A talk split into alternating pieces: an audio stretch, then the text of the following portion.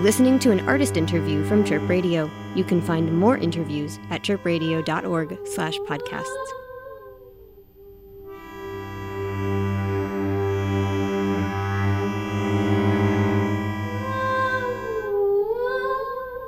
I'm Jessi D. I am with Chirp Radio. And I am Lakshmi Ramgopal. I appreciate that you have both your artistic and academic CV available on your website. I think that's really unique and special. How does this experience influence your music? For those who don't know, I'm a professor of history at Columbia University in New York. But my art practice is still primarily based in Chicago.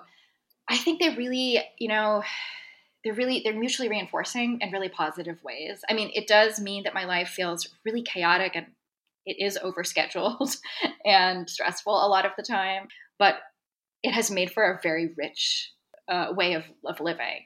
You know, my training as an academic is basically training as a researcher and to think really deeply about super specific things.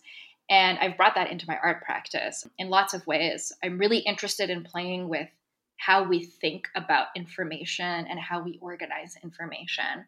So, for example, in a half light chorus, I invented and recorded bird calls for the Garuda, which is a mythological bird from Hindu literature and scriptures. And unless somebody really knew that's the kind of bird it was, it wasn't real, you know, looking at the signs for the different birds and species and stuff, they would have just assumed it was something, you know, the myna bird or something like that. I invented a scientific name for it too. Playing with what we know, playing with the idea of whether we really ever know anything. I think on the flip side, I think being a performer, being someone who directs ensembles, it's really helped me to be a good historian in terms of thinking about how I tell a story, um, which is something that academics do just as much as artists do. And I think it's also made me a good teacher. I think of the people that I teach as multidimensional individuals with different facets and abilities. And I think it's helped me be a flexible and more inclusive and more open educator because directing an ensemble, working with all sorts of people, often people who don't have the same training I do, you know, really teaches you a lot about um, what works and what doesn't work in an environment where you have a shared goal but are coming to it from very different places. It's not really that different from being in a classroom. You know, it's uh, it's a really challenging way to exist, but one that I think has given me a view of the world and of myself that has brought a lot of abundance and knowledge to me, and I hope to the communities I'm part of. So there's been more installations than traditional shows and lots of collaboration. Why the shift into that? because they allow for a kind of longer term immersion into the ideas that I'm interested in exploring. Um, I'm, a, I'm a big believer in sort of re experiencing things or experiencing things multiple times as a way of deepening one's understanding of um, whatever it is, um, whether it's like rereading a book or listening to a song again, watching a performance again. And installations really allow for that that kind of um, deeper understanding. So I've been really interested in opportunities to uh, create sound installations. The last big one I did uh, was in collaboration with a New York City uh, artist named Nancy Davidson, put on at Krannert Art Museum at um, University of Illinois in Champaign-Urbana. Uh, this was an installation called Hive, and for this installation, Nancy created these kind of inflated, gigantic sculptures. To accompany the sculptures, I created a sound installation that explored breathing and different sounds of breathing. And this was like a really cool project because there were parts of it that were always the same, parts of the recorded uh, installation that were always the same, and then other parts of it that were always different. Were never going to sound the same again. Some uh, some element of it was always new um, to kind of explore the body, how it's always changing, um, and how the breath can be indicative of that kind of change obviously um, location and physical surroundings plays into that too so can you tell me a little bit about dawnbirds yeah. at garfield conservatory since that was in the early morning yes despite having spent an incredible amount of time in my life in chicago i never really learned the lesson that doing things outdoors is like not always a great idea. um, so, but this is the thing that I love about site specific work because the challenge of that type of approach is and, and the excitement of that type of approach is in working with the parameters and the limitations. This performance was originally scheduled to occur the day before the fall equinox in celebration of the fall equinox at sunrise.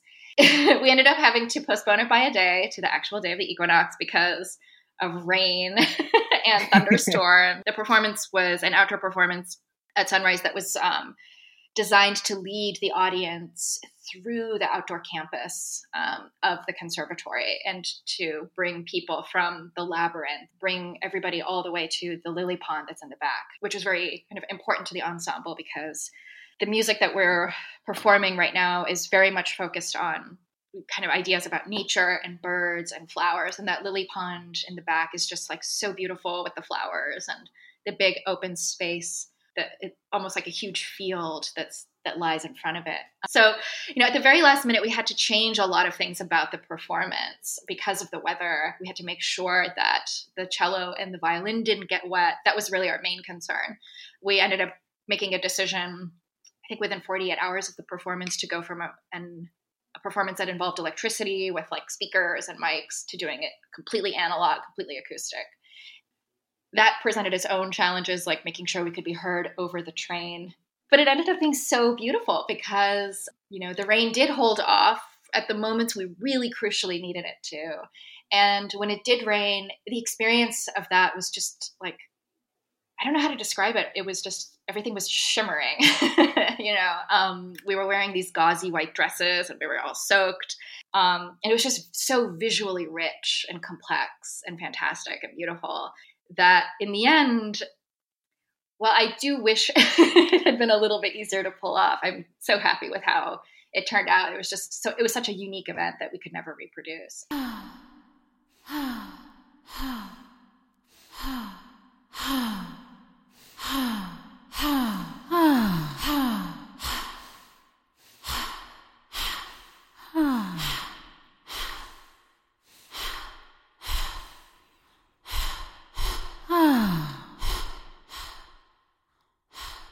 So I wanted to ask about Love and Radiation, mm-hmm.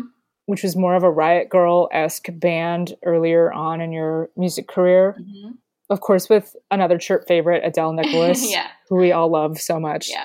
Um, what brought you from that to a more ambient, experimental art form? Yeah, Adele, I've known Adele since college. We've been really close since then. Um, my own background um, in in sound is one in which ambient music that is the music. so um, Carnatic music I would describe as ambient music. Um, you know, the, all the instruments that you see, like the veena, the shruti box, the you know, even the in, the way vocalists intone um, when they're singing, it falls under this you know broad category of ambient music. I think actually the shift from what Love and Radiation was doing to what I was doing as Lykanthea for my first album was actually a shift to something that was, um, in a way, more familiar and more natural to me.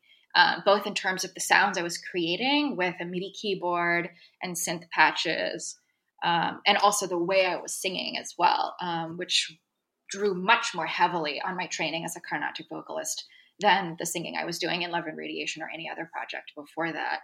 Um, so it was, in a way, it was a return to an earlier period in my life while simultaneously moving forward with that to create something new. I want to hear a little bit about the shift to speaking on more personal subjects in your art.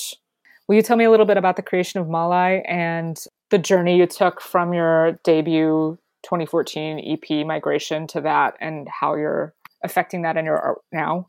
Malai is a sound installation I created in 2017 um, as a response to the death of my maternal grandmother.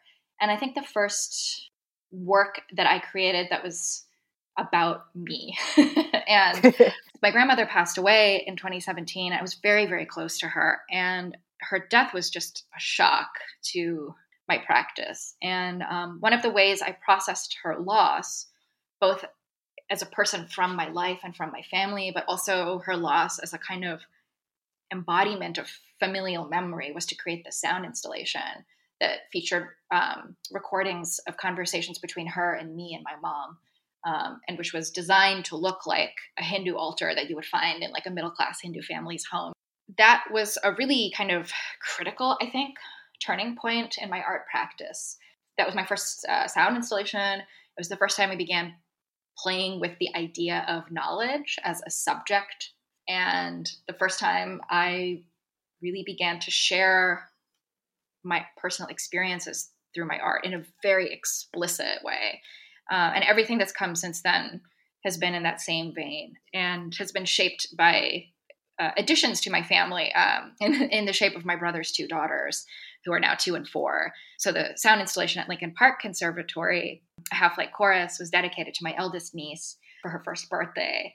The album that I'm finishing now, Some Viscera, is dedicated to both of my nieces and also my grandmother, and is has like a kind of uniting theme of the lullaby. Um, so all of the songs in it are lullabies, either for my grandma or my nieces, or the last song is a lullaby for myself. And this has been a really important, I think, way for me to understand my changing relationship with my family and also my cultural heritage over the course of my life and the, all the tensions that come from being second generation um, indian woman and growing up in a bicultural household i think help, has helped me kind of think on what kind of legacy i want to have um, i think that's so important something that meant a lot to me after my grandmother passed away was to find in her house letters that her mother had written to her and to my mom when my mom was pregnant with me and living in the United States.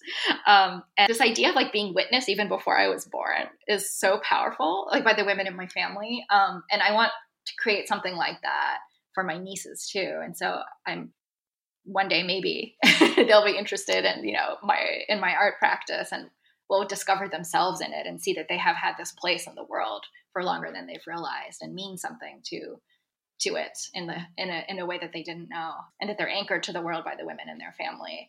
So in some ways, I think you know that that's the direction my practice now seems to be going in. Um, I think moving a little bit away from my grandmother's death and now more deeply into thinking about the lives of these these two girls and um, the role that I play in their lives and the role that they play in mine.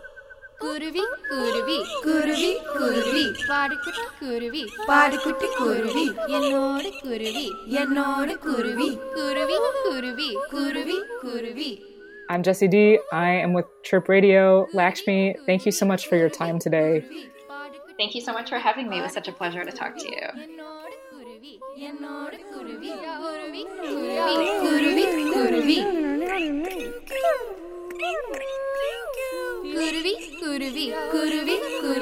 This has been an artist interview from Chirp Radio. You can find more interviews at chirpradio.org slash podcasts.